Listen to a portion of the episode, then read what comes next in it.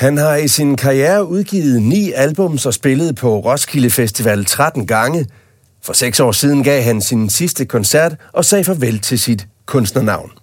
I dag hedder han bare Lars, men de fleste i kongeriget ved, hvem vi taler om, hvis man nævner bare nogle af hans sangtitler som Natsværmer, Elsker dig for evigt eller Kysser himlen farvel. Nu sidder han her i Maries rum med en præst lige overfor. Mit navn er Rasmus Birkerud. Velkommen til.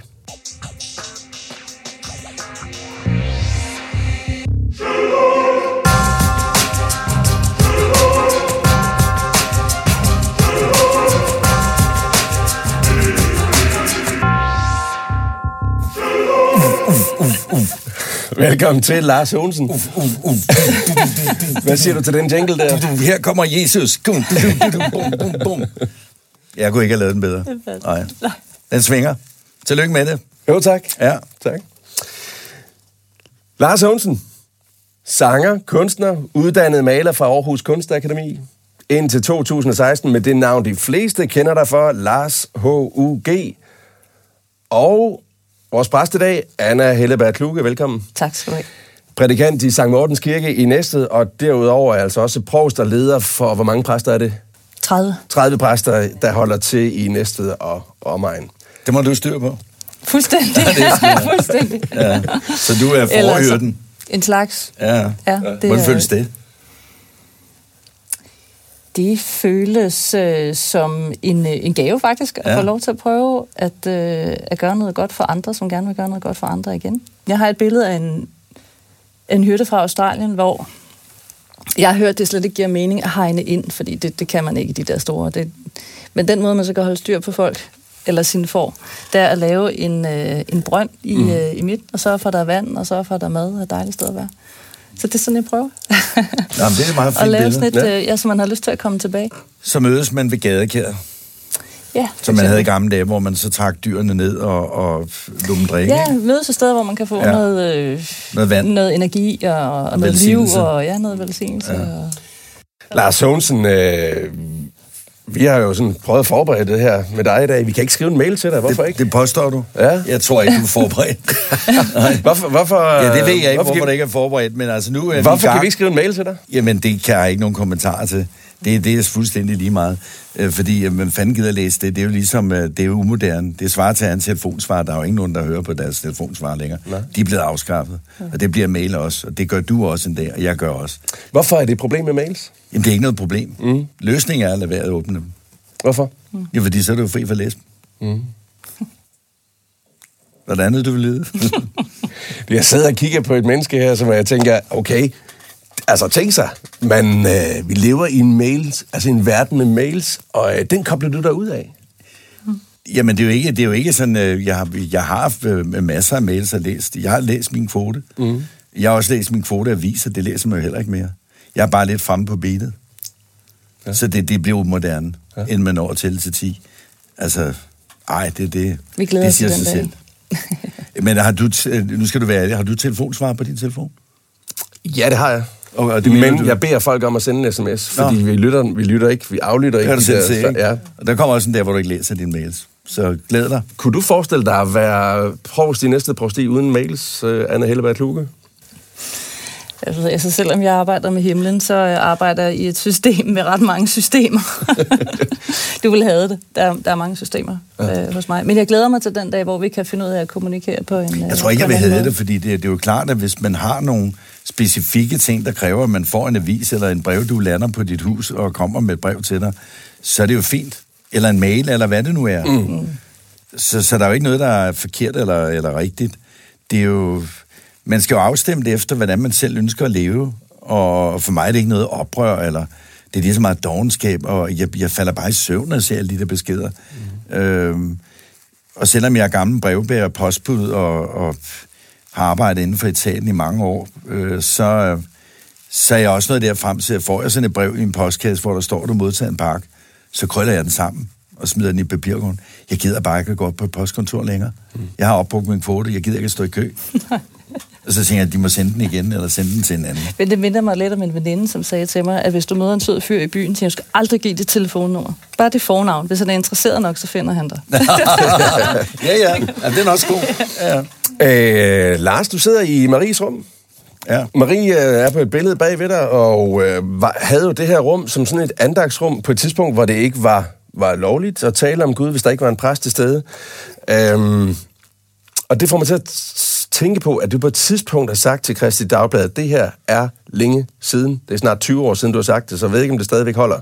Men du sagde, den nærmeste troværdige kontakt, jeg har med Gud, er, når jeg ikke kan høre noget, og når alt er stille. Så oplever jeg den der almægtige tomhed, den uendelige stillhed. Først lige her. Det betyder altså, at Gud eksisterer for dig. Jeg synes faktisk, jeg vil kommentere på det der. Det lyder egentlig meget interessant, det der. og ja. øh, det rum kan jeg sagtens øh, gå ind i. Jeg tror på alt og ingenting. Og, øh, jeg har det godt med alt. Tror du på Gud?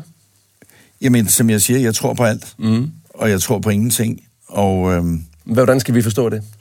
Jamen, det må du jo selv finde ud af. Det tror jeg... At Hjælp lytteren, os. Hjælp os. Jamen, lytteren derude, tror jeg, dem har jeg, kan jeg mærke, at jeg er i kontakt med nu. Mm-hmm. øhm, nej, øh, det, det tror jeg, mange kan ikke genkende til. Og i vores verden her, hvor, hvor at, hvad kan man sige, vi har bevæget os væk fra det rum, som vi sidder i nu, hvor man først må tale om Gud, hvis der var en præst til stede, men det er der jo lige nu, så jeg kan godt snakke. øh, men hvis du forlader rummet, så måtte jeg ikke snakke, hvis vi havde været i et Ja, men- andet ja. tid, ikke? Og Men det er, jo, det- men, det er jo øh, meget sjovt at se, fordi det bliver en, en signifikant for, hvad, at, at, øh, at vi bare i hvert fald har forandret os. Mm. Så nu er det mere op til en selv. Nu kan man citere folk for, hvad de har sagt for fem år siden i forhold til Gud, og så kan man sætte det op i et radioprogram, og så kan vi sidde og reflektere over det. Det, som jeg synes, der er interessant at brede ud her, det er jo at nå ind til lytternes rum, og sådan at få det her rum til at ekspandere helt ind i stuen, ind i, i der, hvor, hvor vores lytter sidder lige i det her sekund og lytter til min stemme, til din stemme, og til din stemme, og til din stemme, og til de stemmer, der måske er her fra fortiden, eller englene, der sidder ved- med ved bordet her, som vi så tydeligt kan se. Der sidder mange engle her, og, og Grundtvig er her, og hans kone er her, det hele er her, så vi kan dele det, og så bare mærke efter, og så holder vi lige 10 sekunders tavshed. Lad os lige prøve det. 10 sekunder.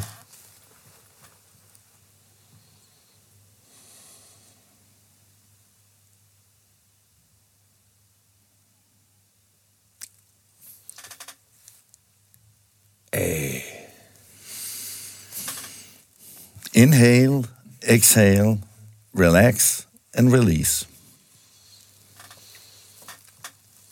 Og Stilheden sige- og guddommen hænger sammen, eller hvordan? Jeg synes, at det, det her er jo et fint øh, måde at mærke øh, på. Og hvad havde vi siddet og skulle lave en film, eller en radioudsendelse, eller andre former for, for udtryk, så har man en, en saying, som, og jeg beklager det på engelsk, men, men det danske sprog er så inficeret af engelsk, og det hedder øh, show, don't tell. Mm. Og i det ligger der noget rigtig smukt i, at at i stedet for, at vi hele tiden skal forklare, så er det meget bedre at vise. Og det var det, vi gjorde i det øjeblik, vi lige indførte 10 sekunders mm. stillhed her i det her smukke radioprogram. Så vi lige nåede at klinge lidt ud i, i stuerne, fordi at, at, at det interessante for os er jo at finde os selv i mangfoldigheden og opleve, at vi er en del af den samme historie. Og vi er jo rent faktisk inde, øh, altså vi sidder her og trækker det samme ilt ind, som Grundtvig har, har trukket ind. Mm. Det er mindst, ifølge Nørretranders, mm. så er det 2-3 procent af hans ilt, vi indeholder. Så det, er- det er de samme liv, der udleves. Øh, og de samme skæbner, der bliver fortalt i forskellige variationer. Stilheden, selvom du begynder, og jeg begynder at tale som en kværn, vil stadig være der, selvom vi taler. Øh, så, så det hele fortsætter i en uendelig, universel øh, konsistens, fordi det hele tiden er der. Vi har en oplevelse, vi går ind og ud af det. Øh, vi har en oplevelse, det var en snak, vi havde lige inden vi kom ned, mm. hvor vi pludselig drejede ind i den der snak, som lytteren også kender, at vi tror, vi ejer tingene. Mm-hmm. Det sidste sæt tøj er der ikke nogen lommer i. Mm. Så hvad ejer jeg egentlig? Det her rum? Nej, der er jeg heller ikke. Mm. Det eneste, jeg ejer, det er den kærlighed, der er imellem os, som vi kan dele, men som er ordløs nogle gange, andre gange for ord på. Og så er det en vibration, som bare er der. Det er det eneste, vi kan connecte ind i, og det er det, der forbinder os. Det kan jo godt være, at alting, det, det du siger, er korrekt, men samtidig er vi adskilt fra guddommen, eller hvad? Altså, om vi er adskilt fra guddommen. Altså, i en eller anden kontekst, øh, i forhold til øh, hende dame i dag, der viste mig forsiden på Paradis, mm. som var sådan en bog, man kunne åbne op, så tænker jeg, hvis jeg åbnede den op, så kunne jeg gå ind i Paradis. Mm. Og så tænker jeg, det er som om, vi er faret lidt vildt, efter vi blev smidt ud, eller vi forlod det, eller vi måske gerne ville tilbage igen. Så vores vej hen imod paradis, der er vi faret vild. Mm. Om vi så er på vej til det, eller vi er på vej væk fra det, det tror jeg sådan set er lige meget. Fordi jeg tror ikke, at altså den der, hvad kan man sige, øh, tidslinjen, som den vestlige måde at tænke på, som er en, en kontinuerlig linje fra A til B, eller centralperspektivet, som også har nogle, nogle helt specielle forudsætninger i vores livsopfattelse, de, øh, de, øh, de mangler jo lidt, hvad kan man sige, den cirkulære fornemmelse, at alting øh, øh drejer rundt og kommer tilbage igen. Du, du ser, at vi, det er som om, vi farede lidt vildt i, i vores øh, rejse. Vi, vi er sådan kommet på, par, på afstand af paradis, så vi vil gerne tilbage. Og det, den kan jeg godt genkende. Ja. Og jeg kan også godt genkende den måde at tænke på, at, at vi er her, og så går vi sådan lige nært, altså så vil vi gerne gå lige nært frem mod paradis, men det er super svært for os. Og så driver vi lidt rundt og, og tager fejl, og, og kan ikke rigtig, men har en længsel et andet sted, sted hen. Og der, hvor jeg så føler, at jeg bliver hjulpet i, i kirken, det er, at kirkens måde at se på tiden på faktisk er, er cirkulær. Tingene kommer tilbage. Nu her på søndag, så er det første søndag i advent. Og så starter vi forfra mm. på kirkens jul. Og det, og det er sådan en, øhm, en trøst for mig, som godt kan fare vild i, i verden og i livet, og hvor skal man overhovedet på vej hen. Så kommer vi tilbage igen, og så første søndag advent igen. Så hører vi den samme historie. Og så får vi en tur mere. Og, og hvis jeg må komme... cirklen. Jamen, det synes jeg er dejligt, du siger. Øh, hvis jeg må øh, lægge på, så er den cirkulære opfattelse også en, som, som jeg synes er fascinerende. Og den finder man jo også i andre kunstarter. Øh, og, og kunsten er jo også, hvis du går tilbage i tid, den er jo også med til at beskrive deres forestilling om, hvordan livet egentlig tager sig ud. Kigger man på den egyptiske kunst, og deres måde at, at udtrykke sig på, så den også cirkulær. Vi kender de der billeder, hvor kvinden eller manden står med profilen til, og kroppen den er retvendt, og benene er i silhuet, og bla bla, ikke? Øh, det samme er også deres sprog. Øh, jeg faldt over en oversættelse af aztekermunkenes, ikke azteker, øh, hvad hedder de, nogle munkes oversættelse af aztekernes øh, beskrivelse af Mexikos fald. Og det var sådan påfaldende, at de gik rundt om tingene, når de beskrev. Ja. Så den cirkulære øh, oplevelse, øh, synes jeg egentlig klinger fint ind i, øh, også i en tid, hvor vi hele tiden bevæger os fra A til B, ja. og accepterer ligesom den, den der øh, meget simplificerede måde at bevæge sig på, ja. hvor den jo faktisk er cirkulær. Ja, for, øh, altså bare, bare naturens, altså årstidernes gang. Ja. Altså, tingene er sådan cirkulære. Altså, ja. fødes børn, og der dør mennesker. Altså, og ting går igen. Og, og der må jeg altså lige komme ind med en, øh, en, øh, en øh, forhåbentlig selvopfunden ting. Nej, det vil ikke, fordi den skal være selvopfundet. Det er bare prat. Men jeg har ikke hørt andre sige det. Men når du snakker om det der, så kommer jeg hele tiden til at tænke på tid som fænomen. Hvor hurtigt det bevæger sig. Mm. Og så kan jeg ikke lade være at tænke på, når du sidder det der med, at det drejer rundt. For når jeg sidder og kigger på en toiletrulle, der er sat i, og man sidder og hiver papir ud, så kan jeg jo godt se på den, at den tager længere tid om at dreje rundt. Men jo længere jeg kommer ind, og for hvert blad, der ryger der et år, jo hurtigere kører den. Mm. Og, og, og det er jo sådan en erkendelse, som mange øh, øh, kloge øh, Et billede på livet. kommer til, fordi de oplever faktisk, at tiden går hurtigere og hurtigere med alderen. Ja, der havde du breakeren igen, Lars. Du er vild med den. Du er vild med den. Vildt, du. Uh, jeg skal behøre dig. Uh, du har to krukker. Det her, det er jo... Ej, prøv at høre, det lyver det igen for lytterne. Der er tre krukker. Der er Hvor? en, to, og så er der mig. Jeg er Lars Krog. Nu stopper du. Mystik er død, trækker nogle spørgsmål. Ja, ja, ja. Ej, nu må stopper du simpelthen. Ej, der er sgu tre krukker her. Kan vores afdøde sjæl tage bolig i en ny krop? Det må den selv finde ud af. Det var mit svar til det. Ja. Tror du på det? Kan det, kan det lade sig gøre? jamen, jamen, Er det sådan, jeg bliver er nødt til at anfægte, at, at du benytter dig af det der narrativ, fordi jeg synes, det er tilhører en gammel verdensorden. Mm. Tror du på det? Mm. Fordi det er, det, det er så let købt. Og, og det, der sker ude i hjemmene, der sidder og lytter, det er, at vi bliver hele tiden delt op i den der tvivl. Tror du, eller tror du ikke? Mm. Faktum er, at vi jo alle sammen kan ikke genkende det til, at den der tvivl, det er ikke den, jeg skal ind i, fordi den, den, den sender mig bare ind i tvivlen, og den kan jeg ikke bruge til noget. Mm-hmm. Der, hvor tvivlen ikke eksisterer, det er der, hvor jeg er i stand til at glemme mit ego, og i det øjeblik, jeg er i stand til at praktisere ikke tilknytning, fordi intet er mit, så jeg praktiserer ikke tilknytning, intet er mit. Først der når jeg ind til den sande erkendelse af, hvordan tingene egentlig hænger sammen. Og det er jo mere på et oplevelsesplan, end det er på et verbalt plan. Tror du, eller tror du ikke? Og dermed skal man ikke forholde sig til den slags spørgsmål, tænker du? Det er jo det, jeg gør lige nu. Mm. Så det er ikke rigtigt nej. Det skal man. Mm. Men jeg vil sige, ligesom Fatman, hvor han bliver spurgt, tror du på Gud? Ja, jeg tror på alt. Jeg tror på alt og ingenting. Mm. Så det er også noget at gøre med, at det ene, det ene dag, så er det det rigtige svar. Det andet dag, så er det måske et andet svar. Så, så det var pointen. Det er det der med, at, at, at, vi, at, at vi ikke hele tiden svinger os ind i, i nogle primitive oplevelser af at tro eller ikke tro. Mm. Øh, Fordi at, at videnskab og religion er to sider af samme sag, som du ikke kan forene. Så hvis du er over i den ene grøft, jamen så tror du på sådan og sådan og sådan, men hvis du skal bevise det videnskabeligt, så er det jo en helt anden tilgang. Og de to er uforenelige i sin substans, fordi de er komplementerer hinanden. Når vi i tale sætter det i et program som det her, så er det jo fordi, det er noget, som mange mennesker tumler med. Hvad eksisterer sjælen i så fald? Hvordan og hvorledes? Og der tænker du, det er faktisk ikke den rigtige vej og tilgang til at, at, at nærme sig de begreber på, eller hvordan? Nej, jeg tænker faktisk på, at man kan godt være to steder på en gang. Ja. Ja. Man kan sagtens være i, i, øh, i det guddommelige, man kan også være over i en mere videnskabelig tilgang, og som Grundtvig som fint øh, øh, viste, så kan man godt, øh, hvad kan man sige, på et mentalt plan kan man godt hænge dem sammen mm. i sin, sin kompleksitet, velvidende, at de har deres egen modsætning indeni. Så man skal tænke meget mere holistisk. Og i det øjeblik, at du tilknytter dig til det, så bliver du jo fanget på din ben. Fordi enten er du blå, eller også er du rød. Det passer jo ikke, for du er begge dele. Ja, præcis. Ja. Hvad tænker du, øh, Anna, om... om øh, lad lidt et spørgsmål, der handler om, hvorvidt man kan blive en sjæl, kan tage bolig i en ny krop. Lad os tage det spørgsmål og sådan ligesom lægge det lidt, øh, lidt til side, men alene det, som Lars ligesom søsætter her, at vi kan ikke tale om det på den måde. Vi, det, det, det, det, bliver en for, det bliver for forenklet. Kunsten her er jo netop mm. at prøve... Mit forsøg er jo at prøve at gøre det enkle, for at vi kan tale om det dybe. Altså starte med det enkle først. Men er det for enkelt, tænker du? Bliver det, er du enig øh, Lars i den måde at gå til det på?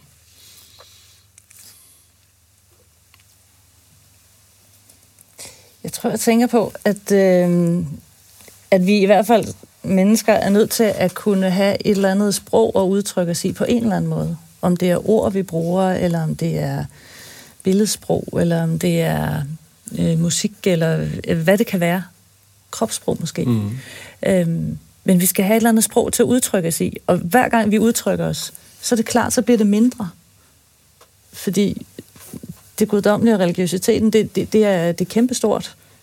Men vi er bare, ligesom jeg er begrænset i den her krop, og kun fylder sådan her til, så er jeg nødt til at kanalisere det der store ned i det små. Og derfor bliver det ligesom via Bibelens fortællinger. Det er kun et billede på noget. Mm. Øhm, men de billeder er alligevel... Rent sagde til mig, du må have et begreb på det, før du kan begribe det. Det er det, vi prøver i kirken, når vi, når vi ikke har ord for tingene. Når vi står i noget, der er kæmpestort. Men det er så, vi, så, vi, så prøver vi med et ritual. Jamen, det er ritualer er jo fordi rigtig ordene fint. ikke slår til, ikke også? Så, så gør man nogle, nogle ting, Ja. for på en eller anden måde at få, at få plads til det ubegribelige mm. i ens liv. Det kan både være en kæmpe kærlighed, man er helt overvældet af, eller en meget stor sorg. Ja. Men Men, I- men, vi sidder jo heller ikke her for at blive enige, fordi vi jo, altså, det, er jo, det er jo ligegyldigt, om vi, vi tre er enige, eller vi ikke er enige. Mm. Øh, det der er andet spørgsmål, hvor du siger, jamen du synes, når vi prøver at udtrykke os, så, så bliver vi små, eller hvad var det, du Ja, sagde? så, bliver det, så bliver det altid mindre. Det er ligesom, man tager et billede Ja, af det et er sjovt, du landskab. siger ikke? det, fordi det, det, det vil jeg bare lige gå ind og kommentere på, ja. Hvis jeg kan få lov til det. Øh, og det er, at jeg har faktisk en anden oplevelse. Jeg oplever jo sammen med dem, jeg spiller, og alt det, jeg laver med, så synes jeg egentlig tit, vi siger det modsatte, hvor vi siger, vi skal lave noget, der er større end os selv. Ja. Og det er jo det, kunsten kan. Fordi når du kommer ud i selvforglemmelse, øh, fordi som du, du fornemmer her, så kan jeg sagtens være en grov kal, samtidig med, at jeg kan skrive en smuk sang. Jeg kan faktisk også være et dumt svin, selvom jeg faktisk kan skrive en smuk sang, der hedder Elsker dig for evigt. Mm. Jeg kan være alt, og jeg kan være ingenting. Men så, så, så vi, vi har det behov for hele tiden at lægge det ind i nogle bokse. Og sådan et spørgsmål der peger jo desværre ind i et, et, et narrativ, som er, er, er altså det er jo ikke fordummende, men det holder os hen i en ubevidst tilstand. Kan en, en, kan en sjæl komme ind i en krop igen, eller sådan noget? Mm. Altså, fordi det er jo sådan set lige meget, om den kan eller ikke kan. Vi ved det jo ikke. Der er jo ikke nogen facts her. Fordi at, at, at der, hvor, hvor, hvor, hvor vi møder Gud, det er, hvor vi står alene med det hele øh, nøgne over for ham, og må, må, må, må stå ved det, vi har kan, og hvad vi ikke kan. Så vi bliver hele tiden udfordret. Og vi bliver også hele tiden udfordret på vores, for vores forsimpling af tingene, fordi vi er så nogle små børn, at vi gerne vil vide, og man kan det der. Sansen for mirakler, at for det mirakuløse, er det noget, du tænker, at det er noget, vi, vi, har, vi har mistet sansen for? Jeg ved, altså, vi har mistet den. Mm. Det er i hvert fald noget, der bliver overset. Og, og, og vi, vi, øhm, øh, vi er nødt til at lade os øh, fortrylle, og vi er nødt til at, at, at, at, at åbne op for den energi, fordi den, den, den er jo forbundet med det, som, som al religion prædiker, om det er kristendom eller buddhismen.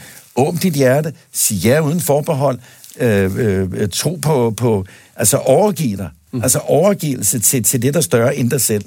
Altså når jeg spørger Lars omkring, om vi har mistet sansen for det mirakuløse, er det din oplevelse, at, at det har vi, eller det har vi ikke? Eller hvad tænker du, hvad er din oplevelse, dine erfaringer for dit arbejde som præst? Jeg tror, vi har rigtig mange øh, lag. Vi har været lidt inde øh, på det tidligere. Jeg tror, mennesker har rigtig mange lag i sig. Mm. Og øh, det, det kræver lidt mod at være der, hvor man kan hengive sig og tro på, at det her, øh, jeg kan være med til at skabe noget større, jeg kan være en del i det større. Så jeg tror, at øh, jeg tror, vi oplever det rigtig tit, men at vi skubber det hen og siger, ej, det, det var bare sådan en... Mm. Jeg hører det tit, når mennesker fortæller, at i forbindelse, i forbindelse med dødsfald for eksempel, i forbindelse, fortæller om ting, som, øh, jamen, det var nok bare et tilfælde. De nævner det. De nævner det over for mig som præst, og så slår de det hen lige bagefter. Altså et eller andet uforklarligt, der er sket? Ja, ja. En, en, en ting som i det øjeblik, at, øh, at manden dør, de har siddet hos ham hele natten. Og der, der, der står en fakkel udenfor og, og brænder, og i det øjeblik, han sådan, uh, trækker vejret sådan pust ud for sidste gang. Så gik flammen ud. Så går den ud der. Ja, ja. Men det er nok bare mig, fordi så var der ikke mere olie i, og så, så var der et eller andet, ikke også? Mm-hmm. Men, øh, men, ja, men den, bliver lige lagt, den bliver lige lagt op, sådan, og så kan jeg spille den videre, fordi men øh, der, der, der bliver jeg nødt til så, eller ikke nødt til, hvis jeg kan få lov øh, af præsten, så vil jeg bare lige øh, beskrive et andet mirakel, mm. som, som rammer mere ind i liv og død. Og det er en personlig oplevelse i familien, hvor, hvor jeg i det her øh, fine selskab godt kan, kan fortælle, at, øh, at øh, et af mine skønne børnebørn øh, er født som, øh, med, med Down-syndrom. Og det har nogle, øh, nogle øh, store udfordringer, og, og her var der så tale om en, jeg troede det var mig, der var tossen, så fik vi en, der havde papir på det. Og øh, det ender så op med, at han øh, øh, på sin øh, første flyrejse med hans øh, skønne mor og far, og han er nummer fire i flokken, i dag er der fem, mm. øh, så, så bliver han alvorligt syg, og de har jo så allerede nogle, nogle komplikationer med det, at de har hul i hjertet, og han kan hverken gå eller tale, og bla bla bla. Og nu skal vi gøre det sådan en forholdsvis komprimeret historie her, uden at så tabe det, det, altså det, hvad kan man sige, det spirituelle i denne historie.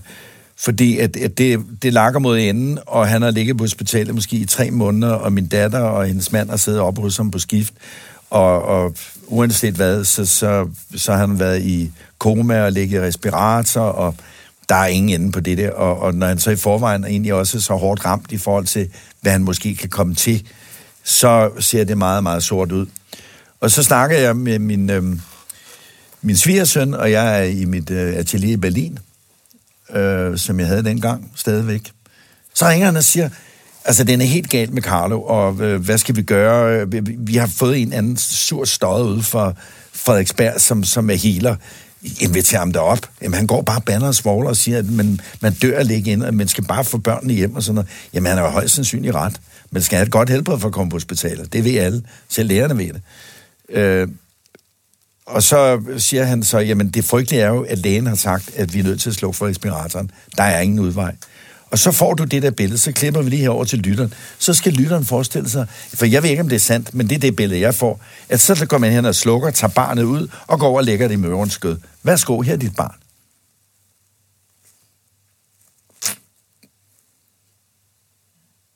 Mm.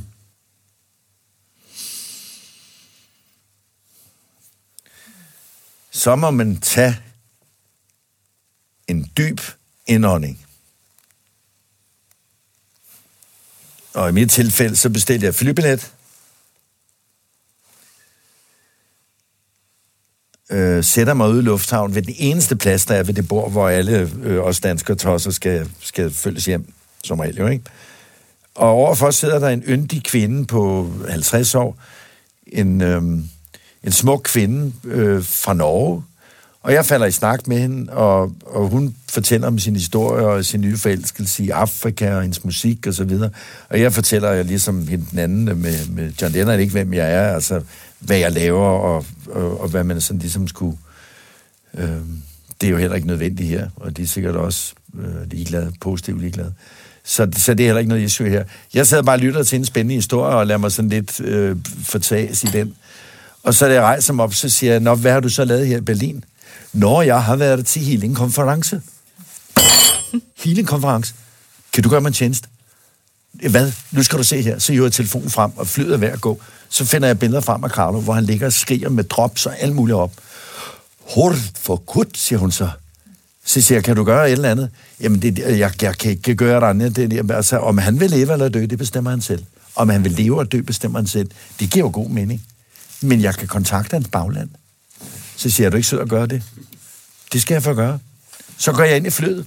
Så kommer jeg op, og så er vi oppe i luften, og jeg sidder der, huh, og på vej hjem til det der billede der, ikke? Det er næsten ikke til at bære.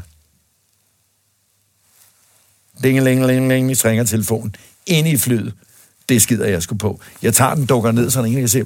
Jeg lå, det, det, det er morfar, jeg kan se, det er min svigersøn. Den er fuldstændig vild. Lægen har lige været op, og så har han sat den op på den der knap. Carlos aldrig nogensinde har responderet på. Nu er han oppe på 90 procent ild. Vi glæder os til at se dig. Fem dage efter var han udskrevet. Og så kommer det, og så tænker lytteren nu her, hvem var det så? Var det healeren? Var det mig? Var det hende fra Norge? Nej, det var ikke nogen. Det var Carlos selv. Hvorfor? Fordi at øh, han kan mærke, at der er øh, plads til ham. Som hun sagde, det kan han selv bestemme. Og det var det valg, han tog. Og han ramte lige ind i, den, i en øh, ressourcestærk familie. Og i dag så har han en, der kommer en gang om ugen og ligesom øh, aflaster min datter.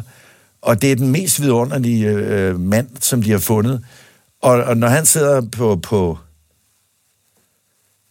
øh, på skuldrene, så bliver det til en krop, og Carlo får ben, og han får hænder, og han sidder og trummer ham op på hovedet. Og nu, nu kan han smile, og du kan få øh, øh øjenkontakt, og så pøds han slet ikke at foretage sig andet, for han er simpelthen familiens overhoved. Jeg har bøjet mig i stødet. Han er vores øh, øh, maskot, og han er vores øh, øh alt mulige mand. Han sidder bare deroppe, og så det eneste, han gør, han chanter. siger han så. Og så laver han den der, hvor han sådan afviser tingene, eller du får fem.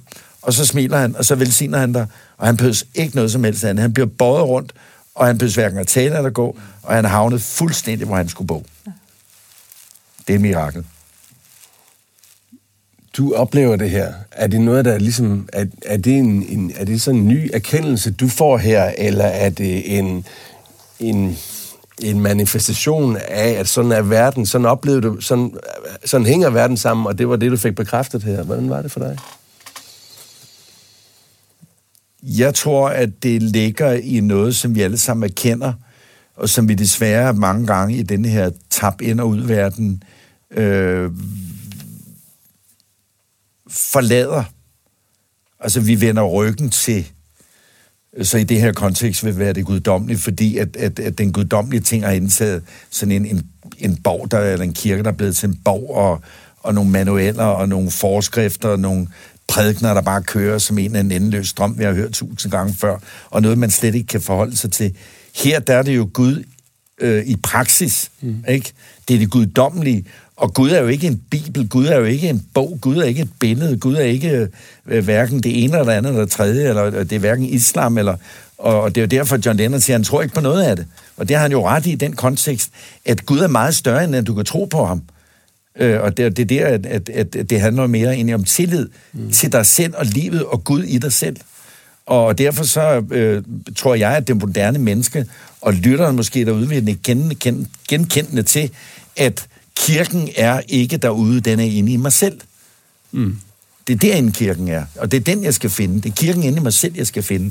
Det stille rum, hvor at der er fred, og hvor jeg kan leve øh, i, eller mærke Guds nåde, lyset, varmen, kærligheden, så jeg beslutter mig for at blive her eller ikke at blive her.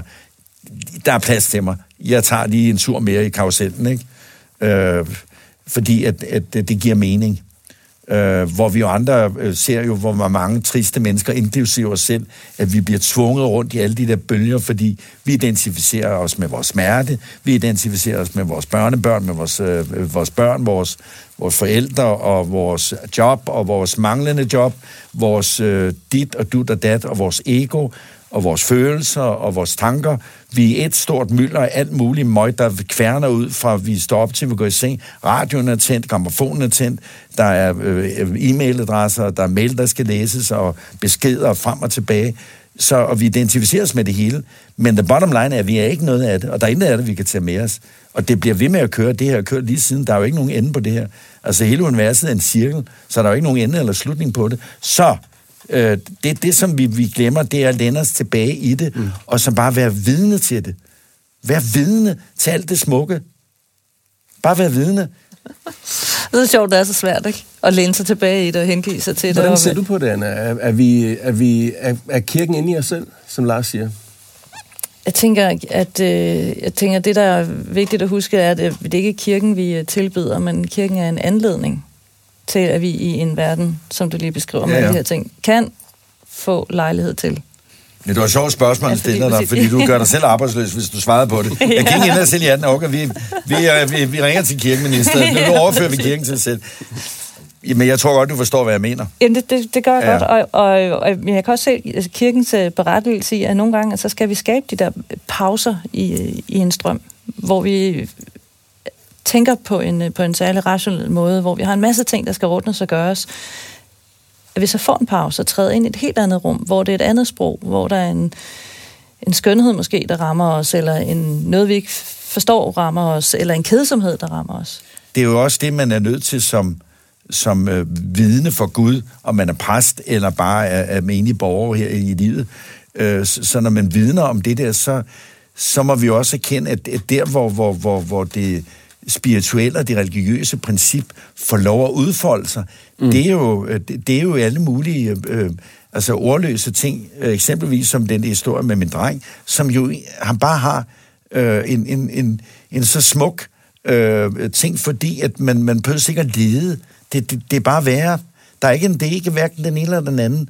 Og en, en historie, der lige dukker op her, hvis jeg må komme med en lille hale på historien, det er så en, en dag, hvor jeg øh, øh står med min datter, hvor hun sidder på hospitalet, og, og, og, og, og hvor, vi, hvor det ligesom er løsnet op, og nu skal vi snart hjem så, så tænker jeg, nu skal jeg invitere hende ud, og hun kan lige få en pause, vi kan komme over og spise på en restaurant. Men fordi der er så mange ting, han skal lige skifte, så bla bla, så er klokken blevet ni, og så kan vi ikke nå at komme ud, og restauranten er lukket. Så siger jeg, så går jeg ned og henter noget, noget økologisk. Øh, de har noget, noget økosaft og noget øko-ting dernede, så hun får noget sundt. Og så går jeg ned og står i køen. Så står der en gut og kigger på mig. Og så kan jeg godt mærke, okay, han har genkendt mig, øh, og det er jeg vant til, og det tager jeg selvfølgelig med, med, med oprejspande og, og åben hjerte for det er helt fint.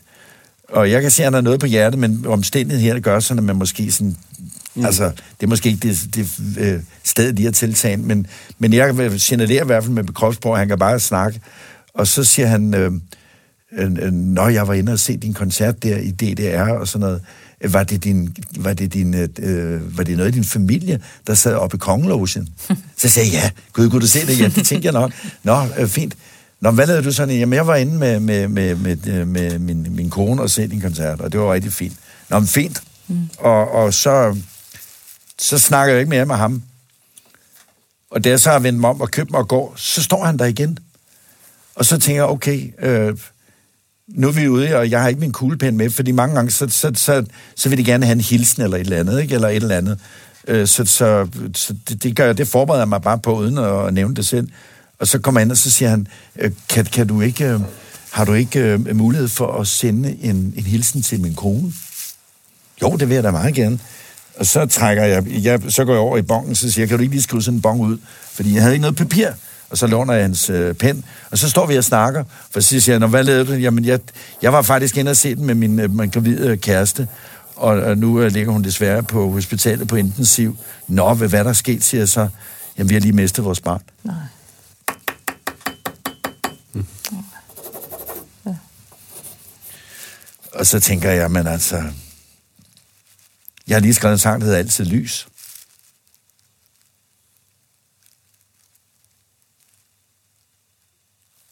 Hvad skal man sige? Så skriver jeg, vi bliver alle til lys igen. Hilsen Lars. Ønsk din kone god bedring. Ja. Og så skynder jeg mig at gå. Ja. Inden jeg begynder at tude. Mm.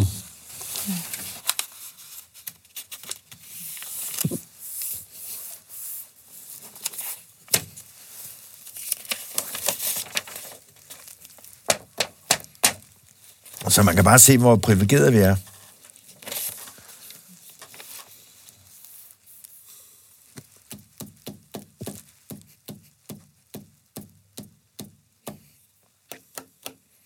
Nå, lad os komme videre. Og så gælder det den del af Maries rum, hvor vi taler om livsforandrende erfaringer. Lars Hågensen fortæller her om en hændelse fra sit liv, som har sat veje spor.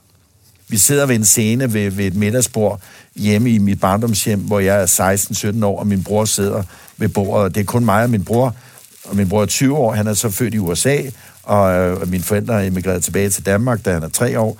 Og så er jeg blevet født i Danmark, og øh, så er han så færdiguddannet selvfølgelig på gymnasiet, og har læst et år til, til medicin, og selvfølgelig også sprunget øh, tredje areal over, som det mm. det engang, for han gik lige igennem det hele, mens jeg jo, øh, så, som vi kommer til, øh, var lidt en anden karakter.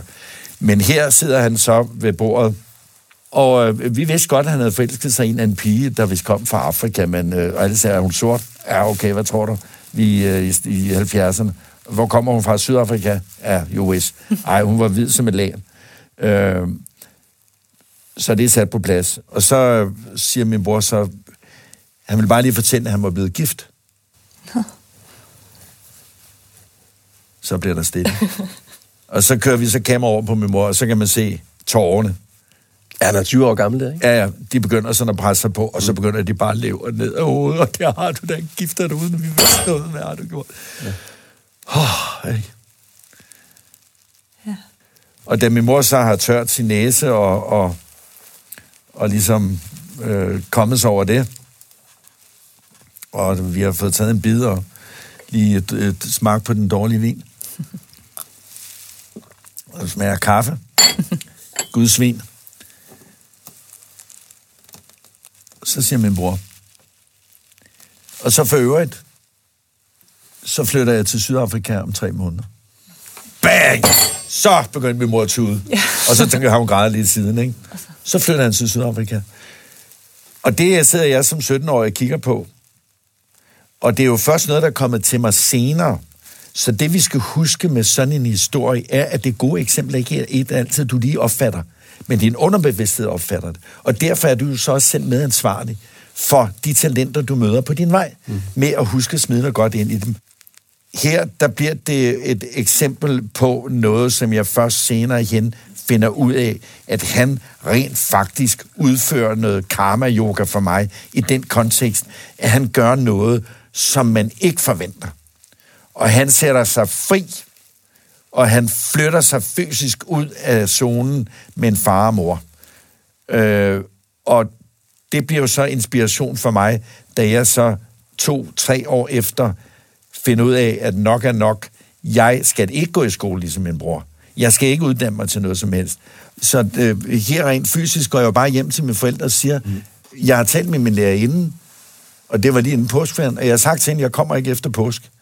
Og bare så I ved det, så flytter jeg i morgen, og jeg har fundet mig et sted at bo, og jeg har fundet mig et job. Og så var jeg ude af luben. Ja. Så valgte jeg bare at blive den idiot, jeg er, ikke? Og fjols. Det vil jeg hellere uddanne mig til. Så jeg dekonstruerede alt. Jeg ville ikke vide noget som helst, fordi når mener, at viden, det er en, en, øh, det er en manipulation, og det er i høj grad i mange tilfælde gør, at vi også sidder og, og, deler det op i sådan noget, at vi tror, vi kan kloge os frem til tingene. Så er det selvfølgelig ikke sådan, at vi kan undvære at vide, om, om, om der er en to meter lang mm. eller tre meter lang.